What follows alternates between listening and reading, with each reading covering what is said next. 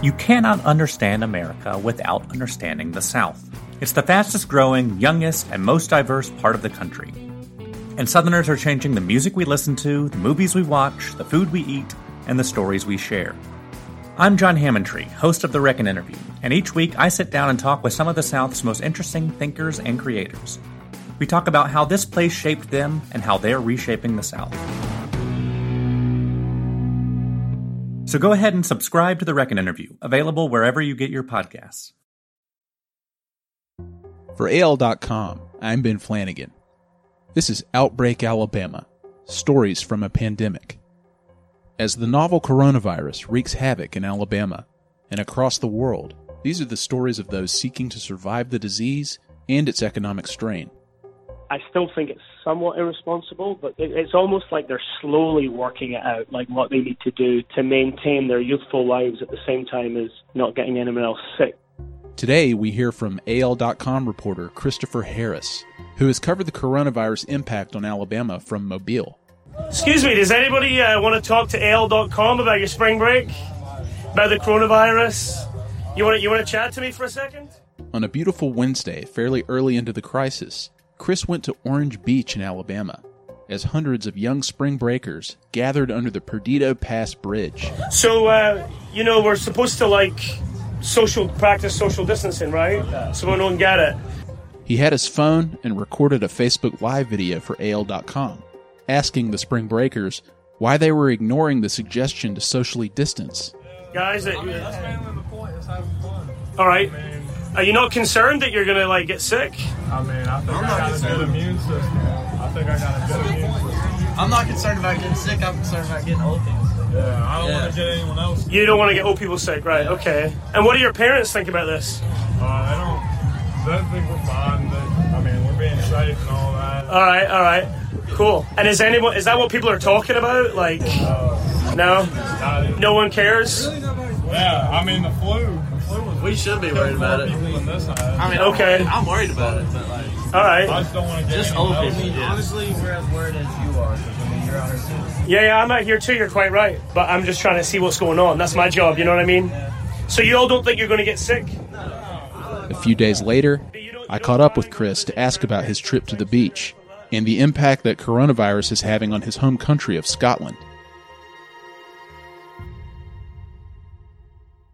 I first went out on Tuesday um, and and uh, saw the public beach just kind of covered in uh, these uh, young tanned people who I was told are spring breakers. Um, you know, they're just hanging out, listening to music on the beach, and of course, at the moment, that's uh, kind of frowned upon, given that we're supposed to keep a distance from each other because of this coronavirus thing. And uh, you know, I just went down there to check it out, take some pictures, and then the next day I went down to a full story about it, chatted to some of the the kids, and did a Facebook Live. And um, you know, the, some of the feedback that we got on Facebook Live and on the story were, you know, that these uh, well, it ranged. Mostly, it was like these kids are selfish, where are their parents, all this kind of thing. And then it, you know, some people said, well, you know, the fresh air might be good for them, and I heard heat kills this thing, and I'm not a scientist, but I figured that perhaps the best thing to do was just to get off the beach. But you know, this is of course the same generation that ate Tide Pods, so I don't think you can tell them anything. Yeah, and so people can and should watch your video where you do talk to the folks that were out there, most of whom, like you said, are pretty young adults. And you were very cordial to them uh, in those conversations. But while I was watching, I was wondering what was really going through your head when you heard their reasons for partying on the beach yesterday.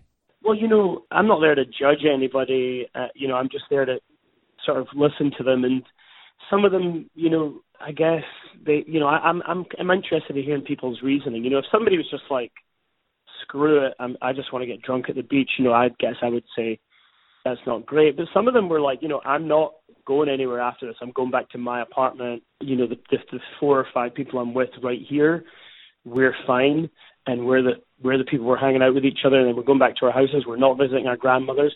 So it's like I still think it's somewhat irresponsible, but they it, it's almost like they're slowly working it out, like what they need to do to to maintain their youthful lives at the same time as not getting anyone else sick. And they were very polite about it. I mean, there, there was one guy that isn't on the Facebook Live video that I spoke to, and he was just like, you know, this is a hoax. I'm not worried. You know, this that kind of thing, which I'm sure many people have seen online. People calling it a hoax are not as bad as it as it really is. So he was, you know, that guy was a bit that was a bit wild.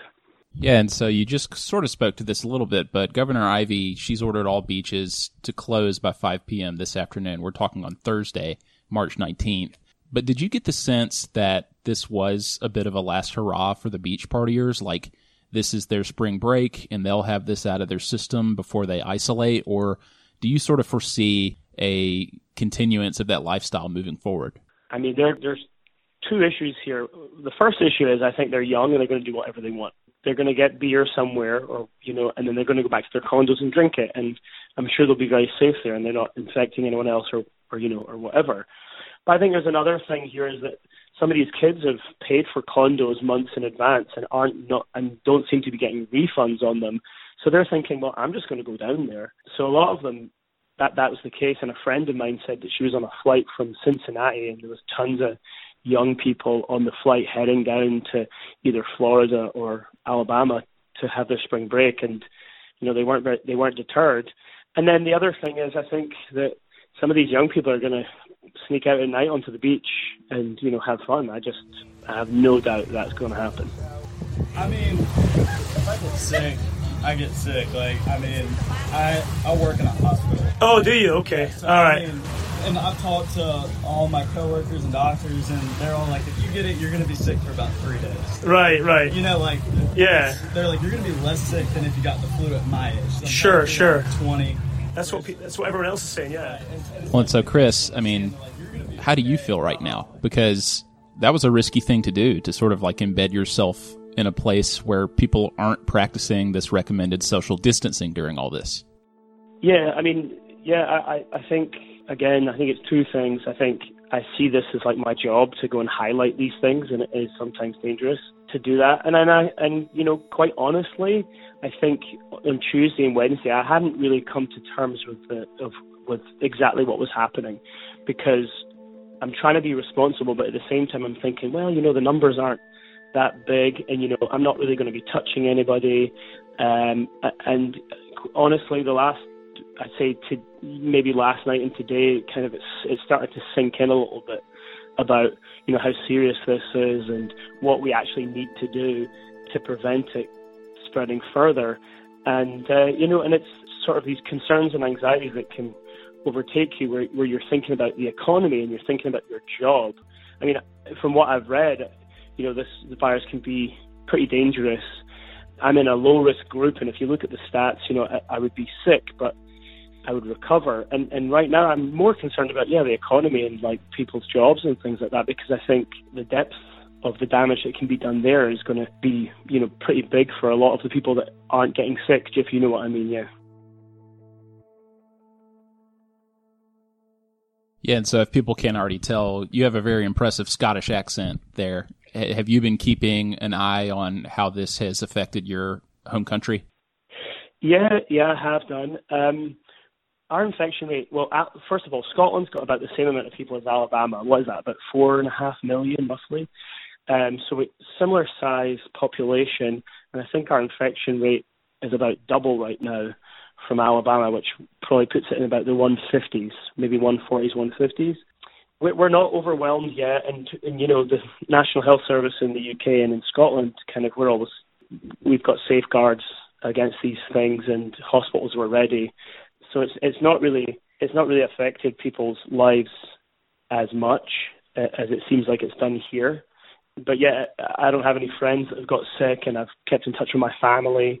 Um, but yeah, I have an Italian friend that lives, well, Chilean Italian. He lives in Edinburgh, and uh, he's got family in Italy, and that's a real like. His family, they're panicking. They're, you know, they've got grandparents there and things like that. So like that's that's been a worry for them. But yeah, Scotland is uh, seems to be okay. But you know, th- this changes so quickly, so who knows? Yeah. Well, I wonder, do they have spring break in Scotland the same way that they do here in Alabama in the U.S.? Uh, no, because in the Scottish spring um, is basically like deep winter in Alabama. Um, so people aren't really getting out there. I mean, you- we we don't have an equivalent. We have like your summer vacation, but we don't really have a spring break because yeah, you'd probably just die in the water of cold.